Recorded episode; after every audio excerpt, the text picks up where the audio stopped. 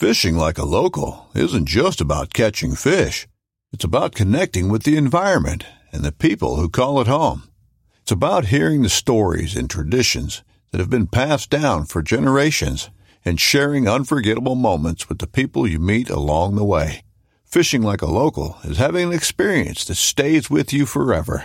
And with Fishing Booker, you can experience it too, no matter where you are. Discover your next adventure on Fishing Booker.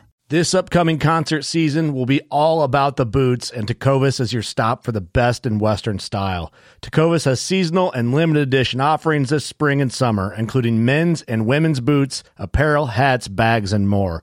All Tecovas boots are made by hand in a time-honored tradition with timeless styles that are always on trend. And Tecovas has first wear comfort with little to no break-in period. It's hard to find this level of comfort paired with this level of style. Stop by your local Tecovas store, have a complimentary drink or two, that's W C B style, and shop new styles. The smell of fresh leather and friendly staff are at your service. Many stores even have leather custom branding to make your boots truly personalized, and with regular live music and events, there's no in-store experience like it. If you can't make it into a store, just visit tecovas dot com. That's T E C O V A S dot com. They offer free shipping on all boots, as well as free returns and exchanges, and ship right to your door. Go to tecovas dot com and find your new favorite pair of boots today.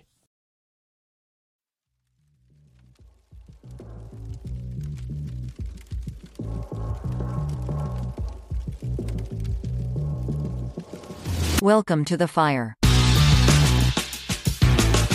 Welcome to the fire, boys. My name is Parker McDonald. And I'm Walter Lee, and we'll be your hosts on this episode of the Southern Collective Hunting Podcast.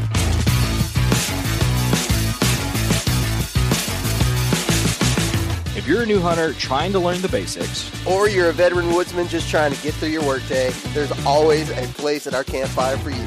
Speaking of the fire, we would love it if you guys would join our growing Patreon community and be a part of the best and only digital deer camp south of Mason Dixon line. Come on. If you'd like to learn more, click on the link in the show notes. But for now, Walt, welcome, welcome to, to the, the fire. fire.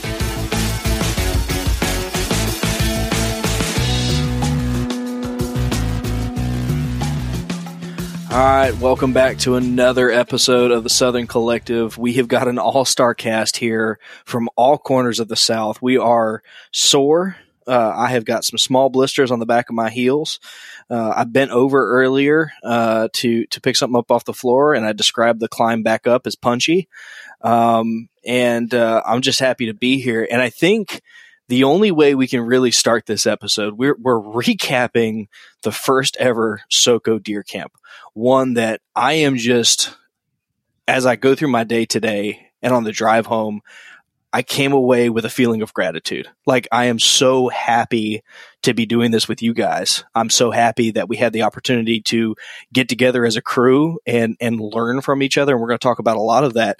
Um, and I think the only way we can really start this is with gratitude for Parker, um, because he gave up, I mean, just the coordinates to where deer were, uh, and really went all out to host us. Um, that resulted in a five point for me. Brett, I mean, you shot a freaking monster. Yeah, man. A biggin. Biggin. A ten. A clean ten. Well, look at that. I, Parker, I just want to say thanks, man, for everybody, on behalf of everybody. I mean, you gave us intel, you gave us a spot, you went and scouted it ahead of time for us to make sure the water levels were where they were supposed to be. Um, as somebody who who uh, knows how hard public land hunting can be and what goes into it, I mean, to to give that all up for us, man, that's a that's a big deal. So I want to say thanks for hosting us, dude. I mean, this is that was an awesome time. Yeah, man. Well, you know, I said a lot. Like, there are, there's like things that you can do in every state, right? That are, that are outside of the box, maybe just a little bit. Doesn't have to be a lot, just a little bit. Um, through this, this past season, I've learned that without having access to, to like a watercraft really for the majority of the season, uh, I haven't really been able to do that. So I've kind of had to rely on some other things. Um, but one, one of the things that I've learned is that every state kind of has its thing that maybe people aren't thinking about. Uh, seriously, we went to Missouri, and the people who experienced the most pressure were the guys that were trying to go in by boat, um, which is freaking hilarious to me. Like, they were going in and getting walked in on mm-hmm. and getting driven in on. And so really it, it worked out in their advantage. It, it, it's uh, a video that's up. It worked out in their advantage. And Isaac eventually killed a big buck back there. Um, and so even, even with the pressure, still the water access in that case really paid off. Uh, and I think you guys got to experience a little bit of that. And Walt, I know you've done it some in Florida. Um, and it, you know, I, I don't know. You, you answer this. You might be able to answer this better. It seems like in Florida, mm-hmm. uh, in places like Florida, South Georgia, uh, Louisiana, maybe that is not always the creative access because that's what people are so used to have to doing. Yeah. Yeah. I mean, I think uh, we also have a culture of water, right? And so like there, yeah. there's a, everybody's got a pickup truck and a John boat and a rifle and a four wheeler. Right. And so realistically, if you need one of those four, you, it's already at your fingertips, and maybe you need to spend a thousand dollars on a long tail so you can get to where you want to get to. Uh, but there's kind of a, a, a culture of being on the water. It's hot around here. So we spend a lot of time, I think, on the water trying to cool off. Um, but I think even then there are, is opportunity. You just have to look for it, right? It might not be pretty woods. It might be, uh, immediately adjacent to private land. And that guy might be a bit of a butt, right? And you're kind of, you're kind of walking a line with your, with your access. Yeah. Um, maybe you still have to walk a long ways, even though you're water accessing it, right? Water access, you know, for you and I, sometimes we're talking, man, I mean, I've taken pictures where I'm hanging over the water because the tree bends out away from the bank, right? Um, but I mean, some of the places that I water access, I'm going to have to walk in a good clip. Um, and it's just, it's yeah. a wind thing, less so of a access thing. Yeah, man, it's, it's, it's pretty cool. I, I was stoked for you guys to come in here, and uh, we had a heck of a good weekend that we're going to recap today. Yeah. And um, I mean, I had, I had a blast. It was, I'll be honest with you. So we can talk about this a little bit. I, I haven't got to hunt Alabama. Alabama, like I said, I've been out of town, like literally without a truck. My truck's been parked at the Tethered headquarters. uh, so even when I was home for the few days at a time, I wasn't getting to hunt Alabama. So I literally walked in. What was last Monday? It would have been like November the the twenty-seventh, maybe something like that. Was my first day in the woods, and I nearly walked into the woods without buying a license because I pulled in, I pulled in the boat ramp, and I started getting out, getting my stuff ready, and I was like, "Oh crap, I still need to buy my, my Alabama license." So I, I got my Bama license real quick, uh, paddled into a spot. I, I didn't, I didn't use my kayak at all last year, um, and I used my, I used my kayak that day, and I didn't see a frickin' deer. One, I didn't see a thing, which is going to be important for what we're talking about. I hunted like I normally hunt. I hunt. Um, I, I love, especially during the rut. Um, I love that first light action is typically pretty good. And then you get like nine thirty kind of seems to be like a magic time. Um, and we actually got to experience a little bit later magic time, uh, in this past week. And we're going to, we're going to discuss it and kind of break it down a little bit, but I didn't see a freaking deer one. But the thing that I did see was a lot more sign in places that aren't typical, mm-hmm. like places, especially last year. If people listened to Southern Ground last year, me and Matt talked about it a lot. Um, we talked about this North Alabama rut was just garbage last year. Um, bucks didn't seem to be chasing. Does didn't seem to be going into heat. There was no food. Uh, there was no acorns on the ground. The only food that they had, it seemed like, was, and we had a drought beforehand, so the only food it seemed like they had was like green fields maybe and corn piles, right? Like people on, on corn piles were still seeing deer. Matt, you, you kind of can attest to that. You really focused on your private land spots a lot more last year because that kind of just seemed to be the only kind of places that were that bucks were hanging around yeah. or doing anything somewhat normal during the rut. Definitely. Yeah, it was, it was strange, man, and that's I mean, me and you had planned to do some hunts together, and we just kind of scrapped all that because of how down everything was. Um, and that just yeah. was the struggle all last year. But, man, did it flip this year. It did. It did. And and it was crazy. Like, walking into the woods that day after having not, usually I'm able to keep up with all this stuff, right? Like I'm keeping tabs on doe groups. I know what the deer density is like in these areas. And I know when the bucks start laying down sign, um, and I start keying in on areas. This year, I really didn't have the ability to do that. But what I have noticed and what is a true testament to our success through this weekend is that I haven't I have yet to walk into a place that didn't have a lot of sign, um, like stupid amounts of sign, like the kind of sign you would find in way better states to hunt. And you can follow social media and see that Alabama is producing more deer and more bigger deer this year than ever before. Uh, and I think it has to do with the fact that a lot of bucks just lived last year because they didn't get caught in the daylight. Um, they weren't doing the thing. And a lot of two and a half year old made it to th- three and a half, which is in this area, typically a decent buck. You know what I mean? A three and a half year old deer is an, a, one that most guys are going to shoot. Um, And then the three and a half year olds made it to four and a half and so on and so forth. And I just think not this weekend. I, I think it's yeah, not this weekend. They didn't. Uh, they definitely didn't. We, we took out an entire three generations of whitetail bucks uh, out of one place. uh, but it was fun as crap. And, and here's the deal, man. Like, I, I'm just excited about what the remainder of the season that, that I've got that me and me and Matt and Brett, we ain't got a whole lot of Bama season left to go. if, uh, if things keep working in our favor, like they have.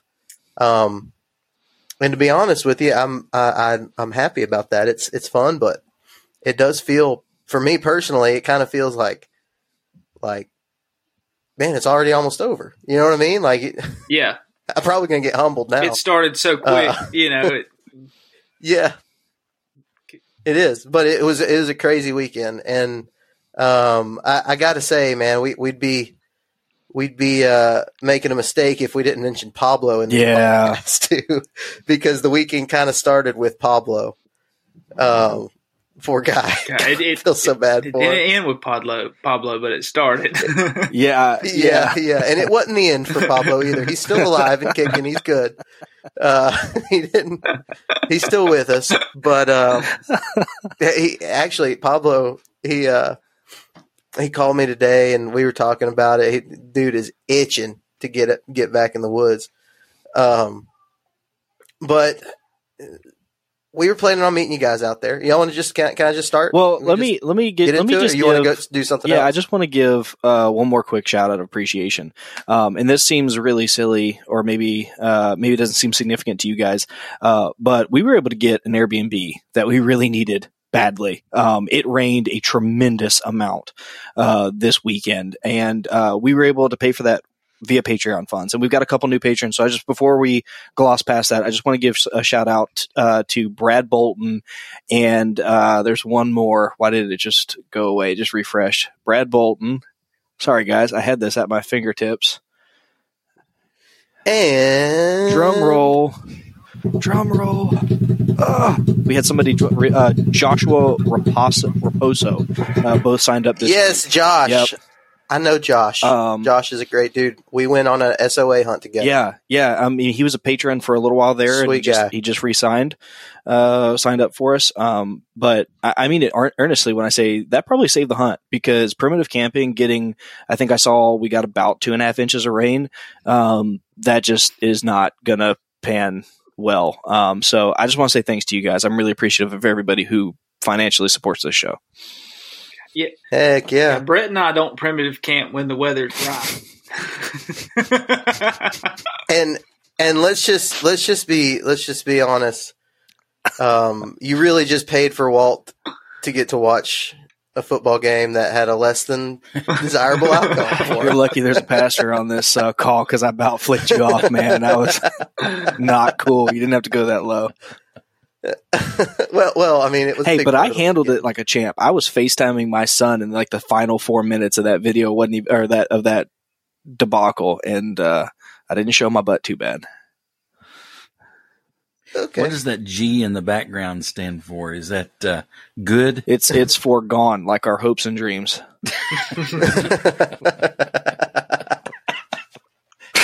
It was though, man. It was going to be rough this weekend. If, yeah. if y'all would have done gone with the original plan, we've done it. Me and Dad have done it out there oh.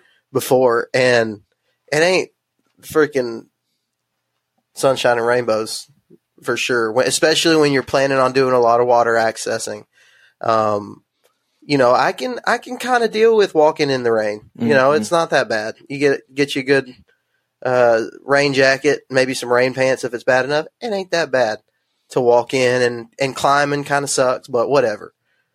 Going out in the water in the rain, dude, like there's a lot of things that people maybe don't think about. And that is fog. You know, it was for this one, it was warm weather and rain, mm-hmm. which immediately creates just a stupid fog on the water, and and then you start talking about rain, you start talking about like uh driftwood and stuff like that that gets, because we haven't had a ton of rain, and so it gets washed out.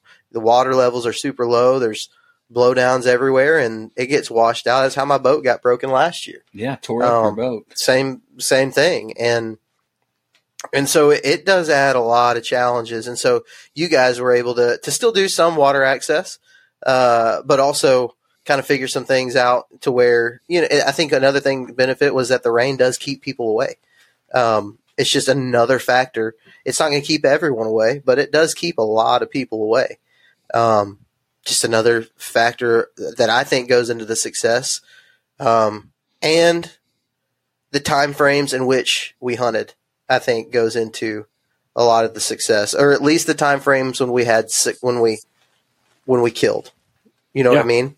Um, I think that, I think that went into it big time, but you know, I, I, was, I was starting talking about Pablo, poor guy, uh, ruptured his, what is it called? Plant planters fast, plantar fascia. Is it fascia? Fascia. Yeah. Fasci, yep. fat, fascia, whatever yep. it is. I'm no, that's a condition. Wouldn't that be like the symptom? Yeah. Yeah. yeah that's that would sim- be the, the, yeah. that's what he has. Plant. He ruptured it though. And we were just, we were just flipping walking. Um, and I, I'm, I want to tell this story because Pablo is a freaking champ, dude. When you actually realize what happened yeah. to him, like he deserves how better bad friends. It really was, yeah, dude. He really does not. We don't deserve no. Pablo. Uh, that guy, that guy is the freaking best, and I don't think I have to convince anyone otherwise. No. If you've just heard him, heard him speak, you probably like him. Um, but we're just free. We, we were. He had asked me if I wanted to go, and I was like, yeah, all the boys are coming. Let's go. Let's meet them out there. So we even took his boat. Son of a gun drove, took his boat. And uh, I hadn't been out there much, so and I knew the water levels were low, and so we just wanted to make a quick run up to a spot um, just to make sure that it was good at least up to there, because this was areas that you and I, Walt, had mm-hmm. kind of discussed um, prior. And, and it was – a place that it, it was in an area that usually the rut kicks off first. Um, it, it just starts, may, it may just be a couple days, but it seems like it just sparks a little bit earlier right there. Um, it's an area that typically doesn't get as much pressure. Um, like I said, it's a little bit harder to make that boat run, a little more pucker factor mm-hmm. with it. Um, and, and so a lot of people don't, don't use that area nearly as much. Uh, and I told you before, like I, I talked about that area on a podcast once with, um, God, I can't remember who it was. It was on a Local Legends podcast, but he was saying that he, there's some places that he hunts that he just knows at some point one year, they're just going to explode because it just has that factor. And it may not be there for whatever reason, any specific year, but it just has that factor. And when he said that, this, this spot immediately came to my mind because I just discovered it the year, the, the, January before. It was a late season. I was just kind of slip hunting and scouting for next year, for the next year. And that was about four or five years ago, I think. And uh, I told you before, before you guys got here, that is the area that I have only ever seen a buck. I've only ever seen mm-hmm. bucks there. Um, and it really does have a, with, with the exception of last season, uh, I've nearly seen a buck every single time I've sat there. That doesn't mean he was always big, but I have seen a buck there every year. And um, so when we got there, we we, we kind of talked. I know you, Walt, you had kind of really, there was a spot that I honestly still think was going to produce if you'd hunted it. Like it was, it was a dang good spot, and the deer were there. Mm-hmm. Um, and and again, the pressure, water levels were low. Y'all saw that. It it just isn't going to be as bad during that point. Um, and I think I think that was still going to be a good spot. So you were going to go hunt there. Me and Pablo were just going to go up there, and I had, you know, a, a little bit of expectation just because seasons passed. It had it had been good, other than last year. It had been pretty decent, but I didn't know what to expect. But when, right when we got there in the in the mud, I started seeing tracks everywhere. There's tracks all over the place, which was not super typical. Um, that meant that there were more deer, just more deer in general, using the area. To me, because that's usually like the first thing I'm looking for when I go and scout an area is those tracks in the mm-hmm. just next to the water. Um, me and Pablo get out and we make a plan and we start we start walking, and I mean we're not even doing anything hard, like we're not even like going up a super steep anything. But there was one spot where I had to grab onto a root wad to pull myself up, and once I got up there, I reached out my hand to pull Pablo up. It was kind of just like a little. Just a little step up, and I reached out my hand to pull Pablo up, and he grabbed it, and he took a step, and, and it wasn't even, he didn't do much. It wasn't like crazy. And he just like, you could see it in his face, dude. His, he just turned pale white. It was like, oh my God. It's wow. Like, my foot is on fire, dude. And he was, he was like, I didn't, I didn't know what happened. He's like, dude, I just heard a loud pop, man. And I was like, I, let's go back to the boat. That was my first yeah. first thing I said, dude, let's go back. I don't want it to get dark and have to drag you out of here if you can't walk. Yep. I don't want to go further if you can't walk. And he was like, no, dude, we're already here. Go kill you a buck, you know, because that, that's just that's that's him. That's just yep. Pablo. That's just Pablo. He wanted he wanted he genuinely wanted somebody to kill something. Mm-hmm. Because he wanted to make it worth it that he was now injured. And I think he knew how serious yeah. it was because he could feel yeah. it. Um, I didn't, you know what I mean? Like I, I didn't know. I got up in the tree and I start like Googling what happened and Googled what it, what it was. And I was like, oh my gosh, pa, like we're going to, and I, I texted him. I was like, hey dude, you okay? And it took him forever. ever to text me back, and I was like, Pablo died. He's he's done. He fell off. He fell off the mountain. And I, I've got to explain to his wife why we didn't leave yeah. when he first got hurt, yeah. and now he's dead, and I can't do anything about it. So I'm just gonna sit here until he texts me back. And he did finally text me back, and he said, uh, he said, I'm good. My foot hurts. That was it. Okay, cool. So we go on about the day. You guys end up going and hunting and finding sign, right? Yep. Like you were pretty confident with the sign you found. I, I feel like Matt and I were just like in the sauce. I mean, Friday we, we walked past just a, it was one of those things where we pulled the boat up. What? I wasn't with you. I'm talking. You're on the wrong day. You're on the wrong day. You skipped. Which ahead. One am I talking about? Oh, I'm thinking about. I'm th- you're talking about. I'm talking about the you're day about that you evening, and Brett Thursday went evening. And hunted. Yeah, yeah, yeah, yeah. Mm-hmm. No, that was that yep, was Thursday a good spot evening. Too because you, you you have this bank that's just exposed, and there was a saddle between these these two points, um, and we planned on climbing one of those points and going in there and finding tracks. Um, but all along the bank, you have we found a persimmon tree that is just. Loaded with persimmons, which this time of year, if you guys aren't familiar with persimmons, they're normally gone like what, October, November at the absolute latest. Yeah. And I found another one two days ago. Did the same. Really? Over there where I, where I killed the, where I killed the buck out on uh, Sunday. Well, it was, there was another persimmon tree still holding. It, it was loaded. And then there were white oaks. And then there were, um, what I think were swamp chestnut oaks. They were the real long, Matt, you can correct me, the long, Uh, kind of like cowpen looking oaks. They were kind of rather cylindrical and long. Is that it? I think those would be just, just chestnut, chestnut oaks, yeah, right? Just, those are just chestnut. Okay, yeah. So there you go. Forester, which sometimes can be preferable. It just depends on the tree. Like right. I've seen them pass them up, and a lot of people say they don't like them. But in West Virginia, I found one that was just absolutely getting demolished. Yeah. So it's just kind of I think just dependent on the tree. Very dependent on the tree with those. It, well, is that right, Matt? You would probably know. Yeah, better. I mean, they. I don't see them eat them around here, but like you said, up up north, sometimes people talk about that they'll they nail them. But if that's their only preference, because typically those trees grow in more mountainous areas, rougher terrain, higher elevation. That's right. And there was no shortage right. of feed sign around the the both. Like you could tell there were there were uh, mountain chestnuts that were crunched in half and clearly being eaten. Whether that was a squirrel, I don't think it was, because it tends to be like the little tinier bits and whatnot. But um, it, as we progressed, you were also on you were also on water's edge yep. too, which is gonna. It, what I have found is those those acorns tend to those trees tend to produce better acorns, right? Mm-hmm. Like you've kind of seen that.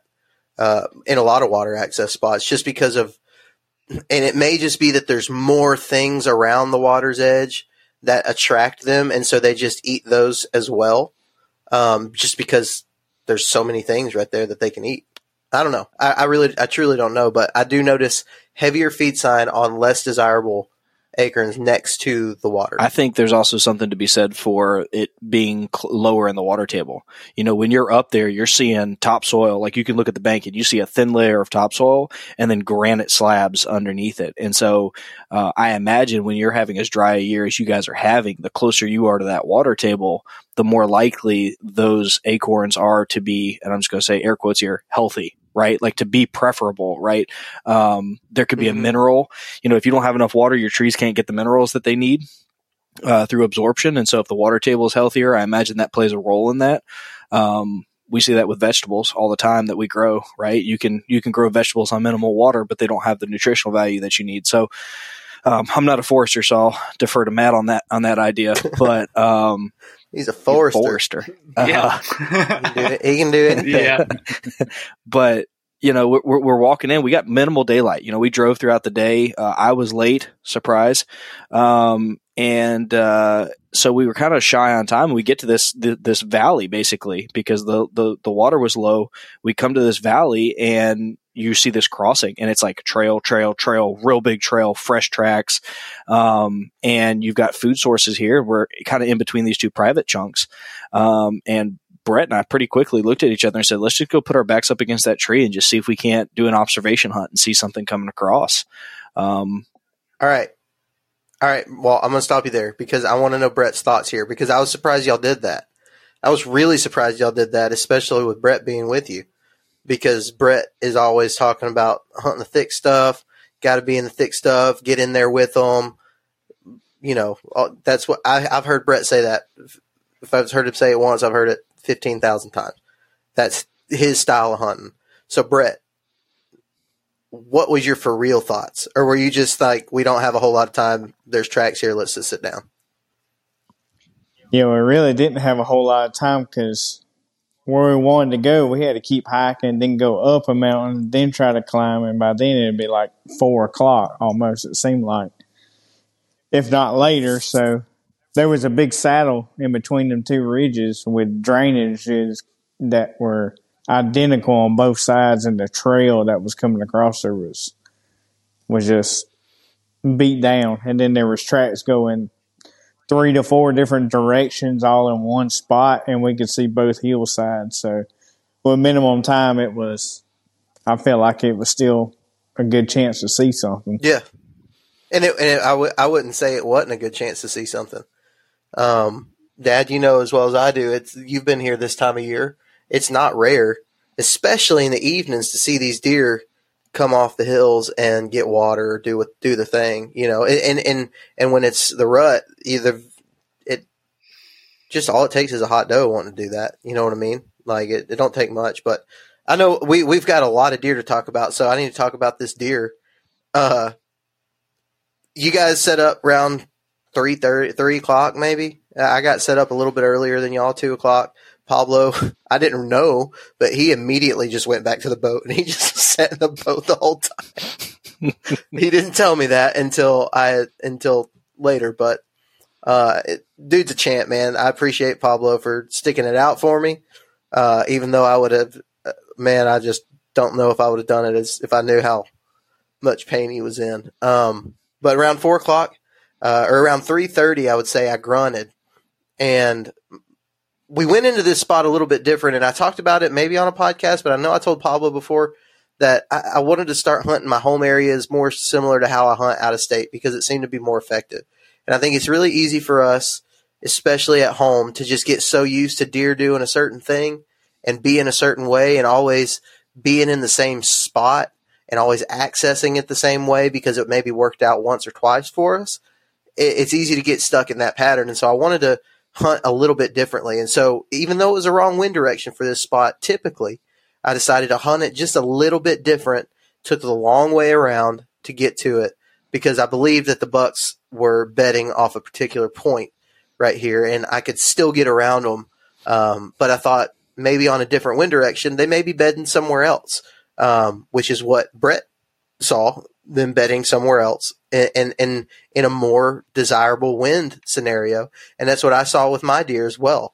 And in, in just a, he was bedded just a little bit differently than I would normally hunt him. I would have probably blown him out if I would have went in the normal way, to be honest with you. Um, so I do a grunt, and around four o'clock I hear the footsteps, and it was just an unmistakable, that is a deer. I know statistically I, I've never seen a doe here. I've literally never seen a doe in this spot. I probably would have if I had hunted it this year. Um, but to this point, I've never seen a doe here. So I'm like, there's a good chance it's going to be a buck. So I get my gun up immediately. I see the deer. I see that it's a buck, and he's turned sideways, and I'm like, uh, he's not a shooter. I'm not going to shoot him.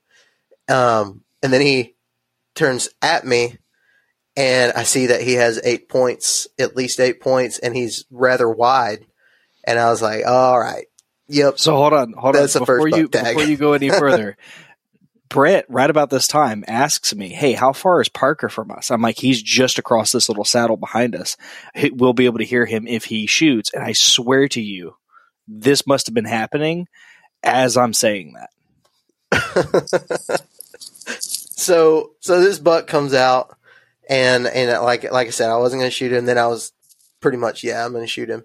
And and it was it was cool because I knew that he was probably going to come straight to me to that grunt because he was he just had that look to him, mm-hmm. you know, like he had just woke up. You know what I'm saying? Like stretching. It, I feel like he was bedded under one hundred yards from me probably. And and so he just kind of eased his way, and I just knew he was coming to me. And what I know now is that there was actually a scrape right there that he was he probably thought I had come made that scrape and was coming to check it. And uh, so rest is history. He walked into probably forty yards maybe, and I shot him and uh, was super, like, I couldn't believe it. It was my second sit in Alabama. And I was like, it, it was, and immediately I'm like, oh no, Pablo, there's no way Pablo can get up here. This is not happening. And, uh, And so he, he texted me, and I called him, whatever. I found out that he was just sitting in the boat. And uh, and that kind of kicked off our, our weekend, man. You guys came, and and we had a good time celebrating in the woods. I, I think all of us were kind of like, well, this was, this was a little unexpected. Yeah, you know, I, was, I, was, I was mad I wasn't there yet. God, well, I missed we, we didn't busy. really care because you were still living off the joy of a big old buck, so we were just kind of not feeling sorry for you at all. I understand. You and Brett were just over there killing stuff, yeah. And we're just kind of like, well, I guess we'll work. The poorers were over here trying to figure out how we were going to make end meet. You know, I mean, it was it, it was cool though, like because we got to put, we we show up at the boat, we drop our packs. Um, I've never hunted with a buddy in the sense that we were able to pack deer out, right? And we talk all the time about having this opportunity to create content in a fashion together that kind of captures camp, that that captures more of the story than you can do it when there's only one person running a camera, right? And we're coming through these trees, and to me, I'm fulfilling this like childhood fantasy of like coming through open hardwoods because we just don't have that around here really. And so I'm coming through, and every once in a while I see the, the blink of like Parker's light, and we're getting closer and closer and closer. And then you see, you know, the, the, the body of the deer coming out, and you get to walk up on your buddy and give him a big old hug and, and, uh, you know, clean the deer out and hear hear the whole story. And it's just, man, that was just so much fun, man. Yeah. And all the Marco Polo yeah. stuff that we were able to do. Like when you're by yourself, um, Matt, you, you really hadn't been by yourself a whole lot this year, but Uh, Brett, I know you have a little bit. It's hard to do all of it. You're trying to film, You're trying to get those good shots. You're trying to also share the moment with my dad, right? Like I, I want to call him. Mm-hmm. I want to talk to him. But, but the, we, at some point you got to get the deer out of there, you know, like you can't just, you can't just sit there and, and do stuff the whole time. And so you're trying to clean the deer. Then you get all bloody and you're like, I don't want to polo this, you know, like, um, but it, it's so much easier. You can do all of it when, when the whole team is there, right? Like that's, that's kind of the, the, the whole point of it. Yeah. Is that like, I can do, I can do some cool stuff by myself, but we can do a whole lot stinking more mm-hmm. uh, when we're all together there. And it's, it was, that was a lot of fun. Um, and normally when, when it's me and dad, um, dad's having to take pictures of me, which by the way, son of a gun knocked it out of the Dude. park with those other pictures. That looked like Look I should have paid him money for I it. I mean, it, did you? Did you apologize for your childhood? Because I guarantee I mean, you, you owed him an apology at a bare minimum for what you did then. But, dude, those pictures, I'm I'm sitting here, like, gawking at him, and you're like, Dad crushed it. I'm like, whoa, wh- where was that kind of dad for me? Because my dad, dad couldn't those. have taken photos like that, man. I'm telling you. I, I, it was amazing. Like, I was really expecting it to take some time yeah. to get the right angles. And I looked at him, and I was like, we can leave now. Those are good. like, But but truthfully, every time that I've ever taken pictures from, he always gives me the, oh, these are the best, Dad. You just did so good. And he pats me and, yeah, Dad, man, I can use these. And like, so I don't know which side he's on right now. I hope they're okay. No, they really are good. They're really good. But, uh, but, but you know, usually that's the case, but it's just so much better. Yeah. Like, I, Brett, the other day, you were te- we were FaceTiming talking about camera angles. And stuff, and that's just hard to do, man. Like it's it's hard to do that. We can do it all better like that. And so that was a lot of fun. I really appreciate it. Appreciated that. And the whole time Pablo's sitting in the boat. So I got to tell Pablo, I appreciate it because the son that he was just he was a champ. He would never complained about it. He was happy about it the whole time. Yep. And he's like, man, we still killed a big buck. Yep. That's, that's how he feels. He don't feel. It was it was funny well, too because you wouldn't he, expect anything else from him. No, you really wouldn't. No. I mean that's just his nature. Yeah. That's who he is. Um. So thanks, Pablo. You're the best. I feel like we needed to but do. That wasn't uh, the end. Uh, what's the? There is more. What's the uh uh the Humane Society song? We need to do a tribute to to Pablo with it. In the arms of an angel, fly away. I'm done. I promise. I'm going to end my end of this right here, but yeah, no, we, we kept so, going. So, so it, it seemed like, um, it, the, it seemed like Brett got in the zone at some point, at some point in there. I wasn't able to be there. We had my grandmother's funeral the next day. And so I was able, I was having to experience the whole thing via text, but it seems like maybe at some point, Brett just got a little serious. Matt? He got a little serious in him. Yeah. Matt, you want to take uh, this one? Oh, yeah. This was great. Like, I, and this was our first time hunting together. Like, it was just such a, like, I had high, high expectations for the trip, but just to meet these guys, see how they, you know, acted in the woods, you know, because we can talk about it on a podcast all we want to. But uh, we're riding in the boat and, you know, me and Walter back there just hee-hawing, whatever. I've got a wet rear end, just just going. And um, I'm getting some footage, and uh, we're, like, trying to talk to Brett, and he's, like, focused, like laser focused. We we couldn't leave the house until he had his exact tree picked out on on the map. But uh, it, it worked out for him. He said no. But uh, that ain't true. That, that ain't what that was exactly. But what was it? Tell us, tell us. We want to know. Were you smoking? No, it was because of the wind. I was, I done started getting frustrated and ill because there was, there was no way I could get around this thicket without my wind blowing into into it. What I wanted to hunt, so I was trying to look at every single possible detail to figure out how I can make it work, and I eventually just told myself to get boots on the ground, just figure it out while yeah. you're in there. And that's that's where I'll come back with. I learned a lot. You know, we've said this a couple times. I've learned a lot this weekend um, from being, you know, we can be nonchalant. We can be very serious, you know, which, which route do we want to take.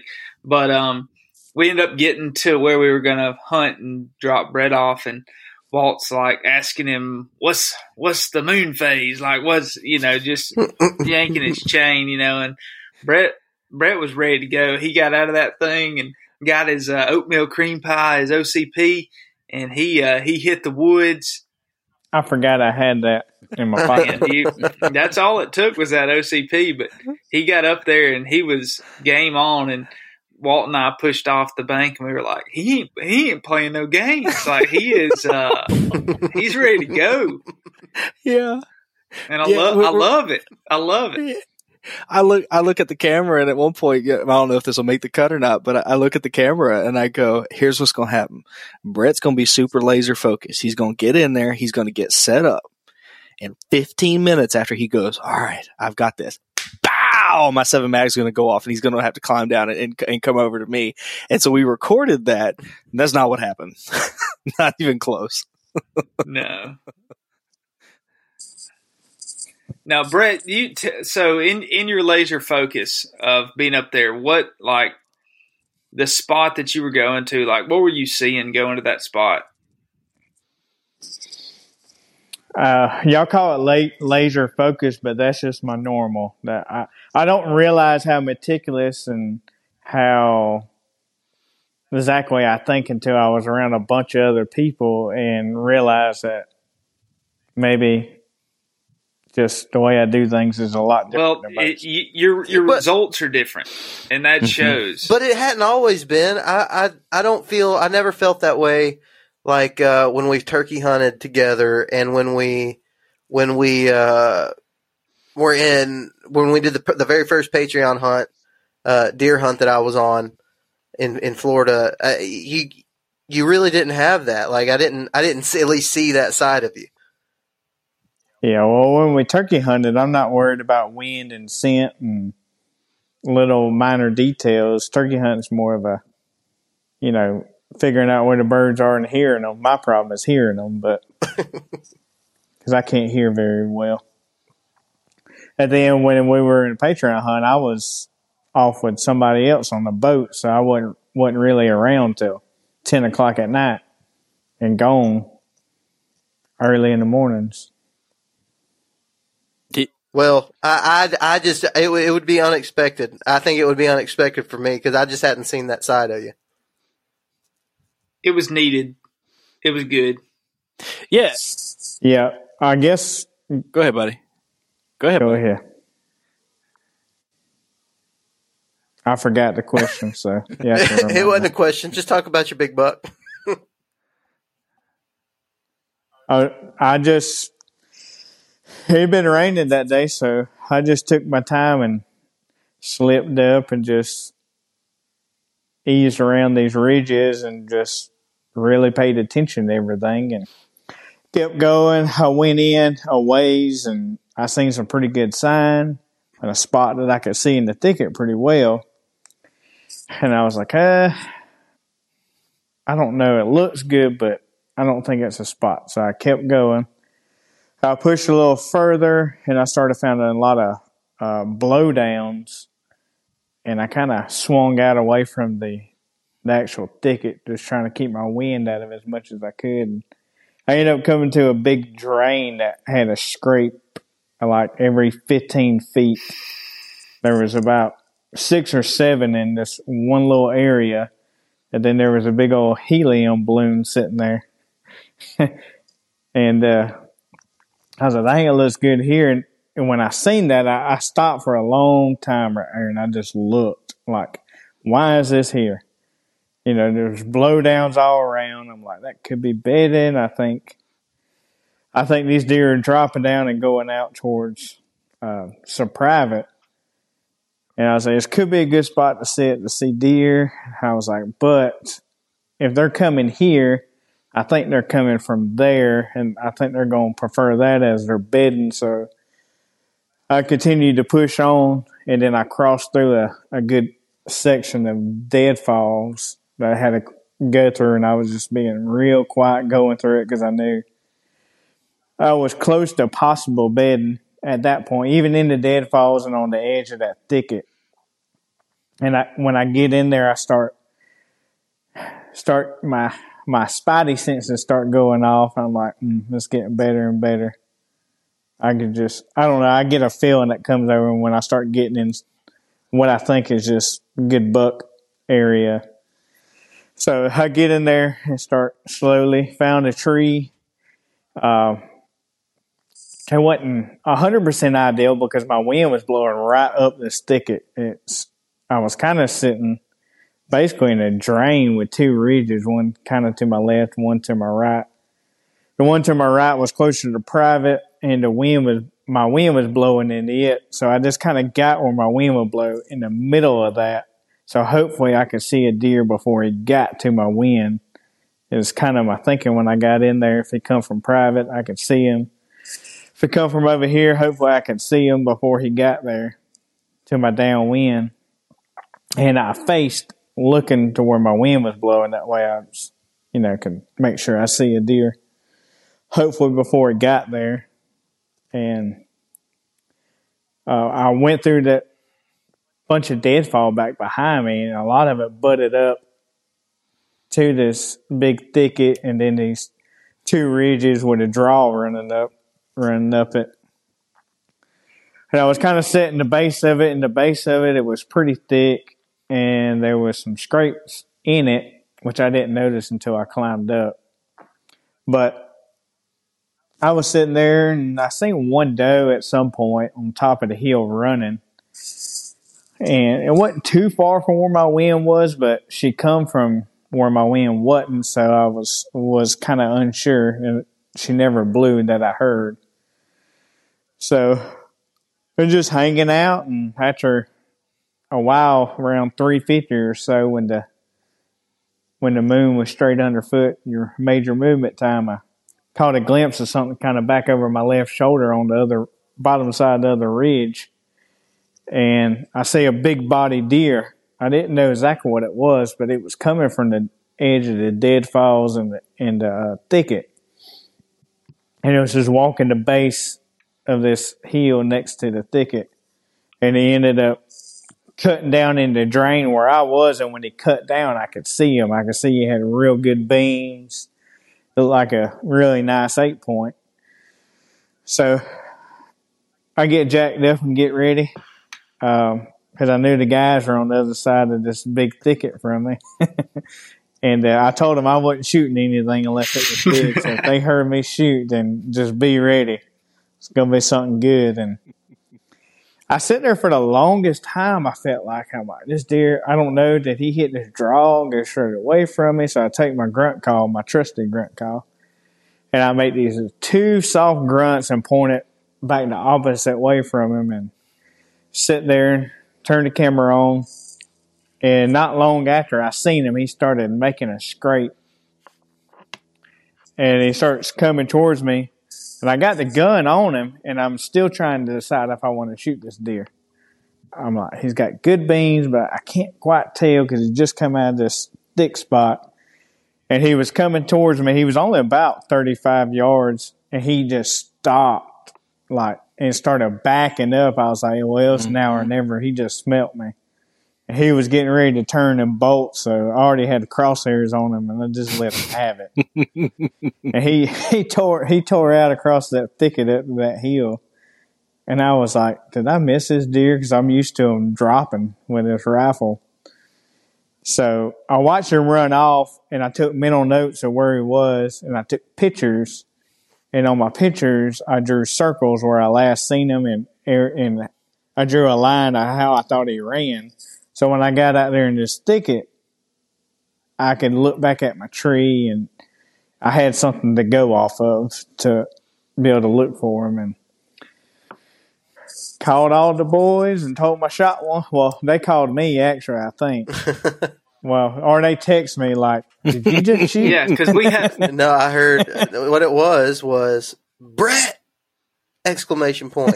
All caps, exclamation point. We had a false alarm earlier that day, though. As soon as yeah. we got set, somebody shot. We were like, Brett just hoodooed us. Like, he uh, he did what we thought we were going to do to him.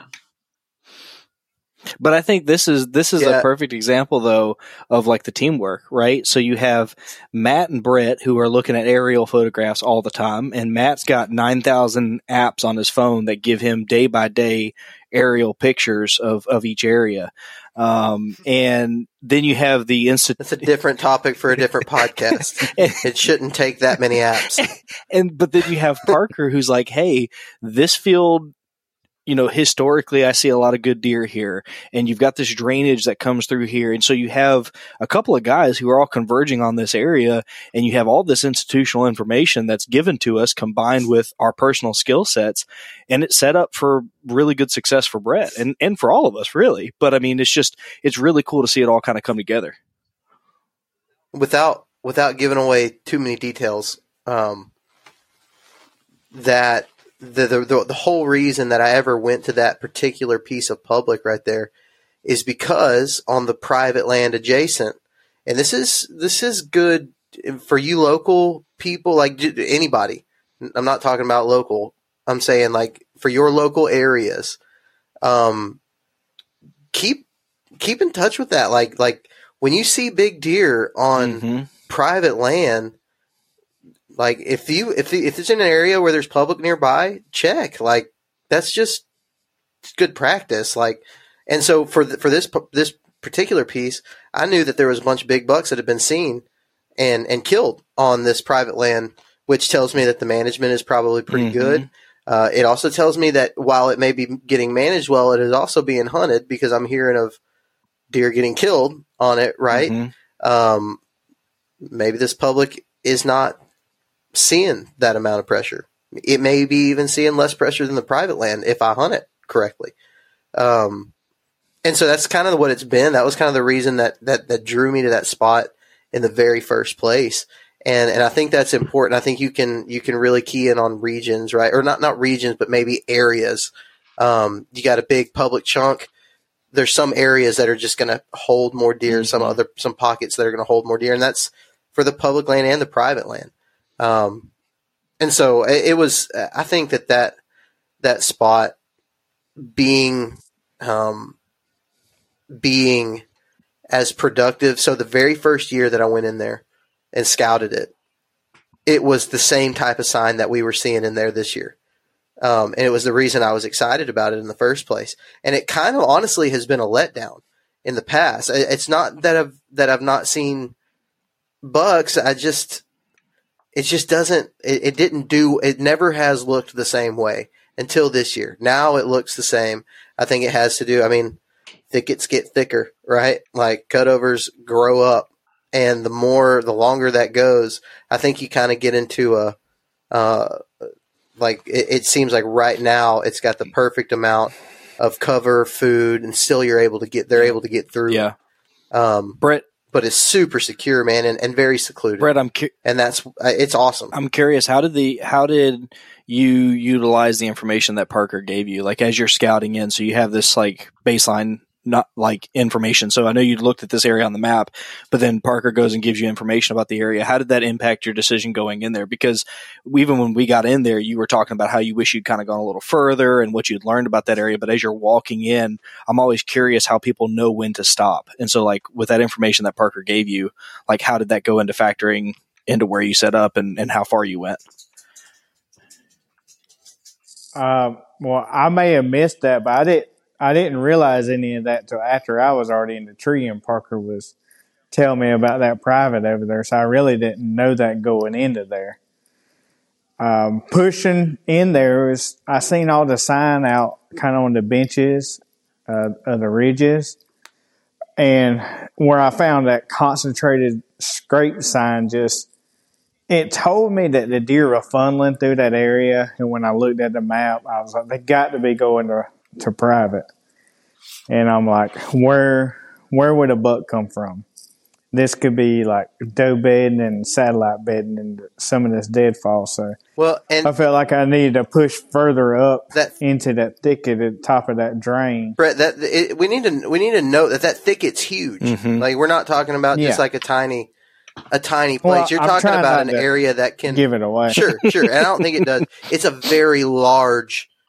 It's a very large thick area. It, it you know, it, it is what it is. It's just a, it's a thick area, but it can house, and you know that just by sheer size that it can house multiple deer, um, which we also noticed. But like you said, we were talking about, they could literally come from anywhere in these areas because you've got wind-based bedding, which could be on the on the points of the hardwoods. Those were um, the higher stem count than most open hardwoods. Like they were, they were pretty thick hardwoods um, that they could be potentially bedding on. You mentioned the deadfalls that they could pe- be potentially bedding in, and then you got this big giant thicket that they could also be bedding in. And so, like, I think with, with Walter's question, like, w- was there a particular way that you felt like deer were going to come from? And also, um, did it happen the way, did it happen the way that you thought it would? I mean, I thought the deer would definitely, well, the deer that I was looking for would be coming from that, that thicket. Yeah. And I knew there was a possibility that they could be just on the transition line of it, of where the hardwoods are some of the blowdowns. So I tried to, when I seen the blowdowns, I tried to stay away from them somewhat and cut around them. And when I got in there, I figured I may see them maybe on the side of the ridges or right at the base of the one that my wind was blowing over. Um, I really wasn't expecting him to come walking down the other ridge he did, like, per se. Uh, but I knew they would probably drop down in the drain that I was in and head out. It's kind of what I expected. And the, I mean, he has, he did somewhat what I thought, but he kind of come from the section I wasn't expecting him to come from in the same sense. But I knew with those two ridges that, you know, that's, that gives them multiple areas for them to come down in a drain, you know, versus just hunting, I guess, like a single drain that runs through the middle of a ridge. It's kind of like two ridges meeting up with the, with a drain, and there was multiple transition lines in that area with the different blowdowns. There was different sections of the thicket all in this, next to this drain as well. It just, and you had that private line that was just right there. I think, I think what I don't you know did. if I answered your yeah. question, but yeah, yeah, I did for sure. I think that's also like getting to hear that in the person and being in that area, having seen it, also helped, because I kept saying, like, why didn't you hunt, stop back there? Why didn't you stop back there? And you were just like, because I knew they were coming out here. Like, when you look at this area, they're going to come out in this area. Um, and so I probably would have messed that up. But I, I'll tell you, the learning curve didn't stop there, because when we cleaned Parker's buck, Parker shows us how he cleans his deer using his predator platform, right? And that was a really unique experience. Um, and then Brett breaks down his deer in this like totally different fashion. He's got these, these like orange citrus trash bags that he packages his deer in. Um, I think he, I think it's a, uh, it's a marinade, I think is, is what he calls it. It's, uh, a, it's a pre-marinade. We, Brett is, Brett is like super meticulous about scent. And so he's got these contractor bags and he pulls it out, and I'm like, oh man. And I think Matt's like, oh man, you got the scented kind. He goes, uh-uh, scent free. And I'm like, smell my hand, man.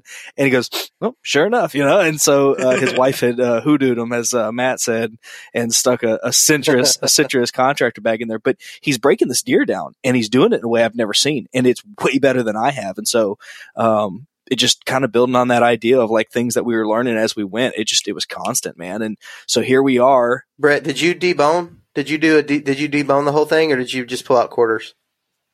Quarters. Okay. I want to see somebody yeah. debone it well, because I don't usually do that, but there are times that I wish I would. Um, and I just, I'm not good at it, especially not like on the, like when you're kind of in a hurry like that. Mm-hmm. Like, I would love yeah. to see somebody do that well. But at the end of the day, we're sitting here uh, one a day and a half into this trip, having shot two deer. Um, my hope was like we'd shoot a deer. right? Because Parker's always poor mouth in this area and how bad the hunting is. And so here we are with a nice eight point uh, and, a, and, a, and a big ten point uh, at this point. Eight point? Was it ten point? Mine was eight. Yours was eight. My first Yours was an eight. eight. And so uh, I'm not going to lie to y'all. I started to feel a little bit of pressure um, because it's it's uh, it's no joke in this podcast uh, that I am the world's worst deer hunter uh, of the four of us. And so uh, Matt, were you feeling pressure? Were you feeling pressure too, Matt? No. Okay, good. I was going to say, shut up. No one cares. No, I was just jealous. I was jealous. All, shut up. No one cares. I was jealous. All y'all were getting to hunt. And I, was, I mean, I was hunting too, but like, I wanted. Yeah, you only had one tag left. I wanted. I wanted to join the party. you, I, I was bummed I didn't get to hunt with you, Matt. I like I was really bummed about that. But we just missed each other the whole I, week. I'm gonna tell you something. Matt's a good sport about it because that dude was the butt of about eighty percent of the jokes. If Forrester wasn't used in a sentence, we probably weren't talking because at some point in time he'd be like, "Hey, you know why those leaves are big on that tree?" And I'll be like, I don't know why. He goes, because it's a big leaf tree. And I'm like, it's a big all leaf right magnolia. Then. So, big leaf big magnolia. magnolia. That's what it was. Big leaf magnolia. And it, and it was like, all right then. And so we're we're hopping through the woods. He's like, do you see these beech trees? He goes, I guarantee you there's a scrape over there. And sure enough, there's a scrape over there. And uh, it was just cool because like he just saw the woods like a forester. And that's just a different level of intimacy. Um, and there's deer scat everywhere. In- intimacy. And this was the other the other twenty percent was making fun of my choice of words. What else did you do to the trees, Matt? Well, you know what he did to your hips, so. Uh. It all started with how he was driving down this road that we like we pawpawed down because we had a boat. God, it's a bad road. And and we we get in the road when we get in the truck with Matt. And he's running like thirty-five, forty up this road, and I feel like we're bouncing, shooting sideways. He's like, oh, I got this. I do it every day. I'm forced. So it, it, is. All, it all stemmed after that. I am a forester. Got to miss those potholes. Got to get somewhere. But, but at this point, you know, guys, we've gotten the, we got back to so Brett and I got back the first night like at ten o'clock. It was late as heck, um, which is like eleven o'clock my time because I'm used to Eastern. And so, uh, and I've been up since like five the day before. And so we go hunting the next day, and then we're out there late as can be getting his deer in. And so I'm tired, and we're looking at the forecast. I'm like, y'all, it's gonna pour tomorrow. Um, why don't we take tomorrow and edit and do a podcast or or something? Right? Do something to like. Productive with this time besides just sitting in the rain. And so that's what we did. We we we B S'd, we ate our Doritos, we took our showers that night. We didn't go to bed with any hurry. And I wake up the next day and it has not rained. Like it has not. We did not take showers. Hmm? We did not take showers together. You, you no matter you what, really, you really feel like you have, to, you have to clarify that? No, well, you know, I felt like Pat really took it out of context for us on Marco Polo, what was actually going on. I wasn't there, Pat. No. So, yeah, that night it flooded. Yeah, because it did. It, it flooded, but it wasn't flooding that morning. That's like that's fair. That's it fair. Was, and so, yeah. To Matt's credit, uh, maybe it's because he's a forester, but I wake up that morning and I look at the forecast, and there's like very little rain left in the forecast. That turned out to be a lie. And it's like seven o'clock. I'm like, guys, I got a three day tag. So I go down and I'm like, hey, Brett, you want to go hunt? Forecast looks like it's going to be clear and ain't really pouring like it's supposed to be. And I mean, it was supposed to be a torrential downpour every hour of that day till like two o'clock. And uh, mm-hmm. He's like, yeah, let's go. We're just sitting around. So I go upstairs. Matt is sawing logs, son. And that is a that is tell a forester punt truth. Picked for you. No, let's tell what? him the truth. Let's tell what him truth? the truth. Me and you were standing on the back porch looking at the water yeah, rising. You're right. And you look at me, it's like, the rain's not too, too bad. He's, you're like, when are the deer going to move today? And I looked, and I told you between ten and twelve, and you were like, you want to go? Yeah. Let's go. And then, and then from there is this when you ran up there. It's like, it's like ah, we're going. I, I, I, I'm banging, I'm banging on the door. Matt doesn't respond. I'm banging on the door, and I'll sit here, what? And I open the door. I'm like, hey, man, you want to go hunting? And, he goes, and there's this long pause. He goes, yeah. I was like, we're, we're about to go now. He's like, he's like, all right. And he's just sitting there, just like, just like up. Nobody ate breakfast. Ain't nobody got the daggum coffee. We're running out the door with like, hoping to God we got all of our gear. And, uh, we get out Brett, there. Brett and, had to borrow my boots. Yeah. Yeah. yeah. Mine were yeah, wet. The boat is completely filled with water. I mean, just like, oh my God, full of water. That was uh, your so we, sweat the day prior.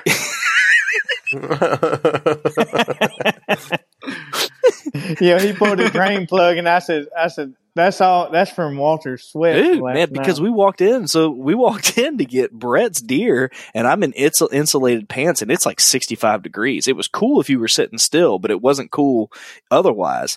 And so we're walking all the way in there. We got to Brett's deer, and I had to shuck my britches for a little while just to dump the heat. I'm sitting there in my daggone wool boxers and my boots, uh, just trying to like not turn into a whiny mess because I was hot. But uh, we hop in Matt's truck and and fly back to that area and kind of scout our way in. Um, we busted a group of deer as we came up to the edge of what I thought would be kind of a, a ridge that, because I've hunted in North Georgia before, and you have these finger points that, that pop out. And at the end of those finger points, you can tend to have deer bedded. And we came all the way around this corner. It's still kind of pit, uh, pittering rain. And my gut kept telling me to stop. And, and glass for just a second, stop and glass for just a second. And I just kept walking.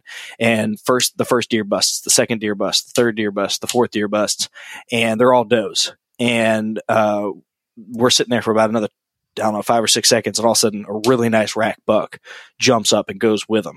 Um, and I couldn't get a shot. And everybody knows me as the most like toxically optimistic person ever. Like, I'm always just optimistic about stuff. I hit a low so fast in that moment, it wasn't even funny because. Uh, hold on. Yeah. I, this is the first I'm hearing about another nice rack buck in there. Y'all planning on going and going back in there without telling me saw another nice buck? Why do you think I went back Sunday morning? Only one person. Oh, here we go. oh, so this is a Walt song. Yeah, but. yeah, yeah. It's, it's kind of like Walt. It's kind of like Walt here. We're all right. We're good. Boy, don't talk about hearing. If you want to talk about seeing things, so be it. But you can't hear, so I don't want to hear that.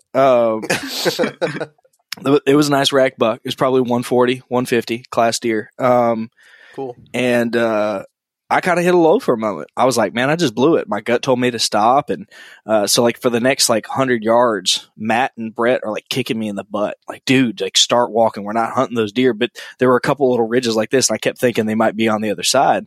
Um, and I also thought I was closer to where I was supposed to be. But um, we finally got to where we wanted to and stepped over your carcass from Friday. Uh, and got set up and uh, perked near the exact same tree. What told you to set up there, Walt?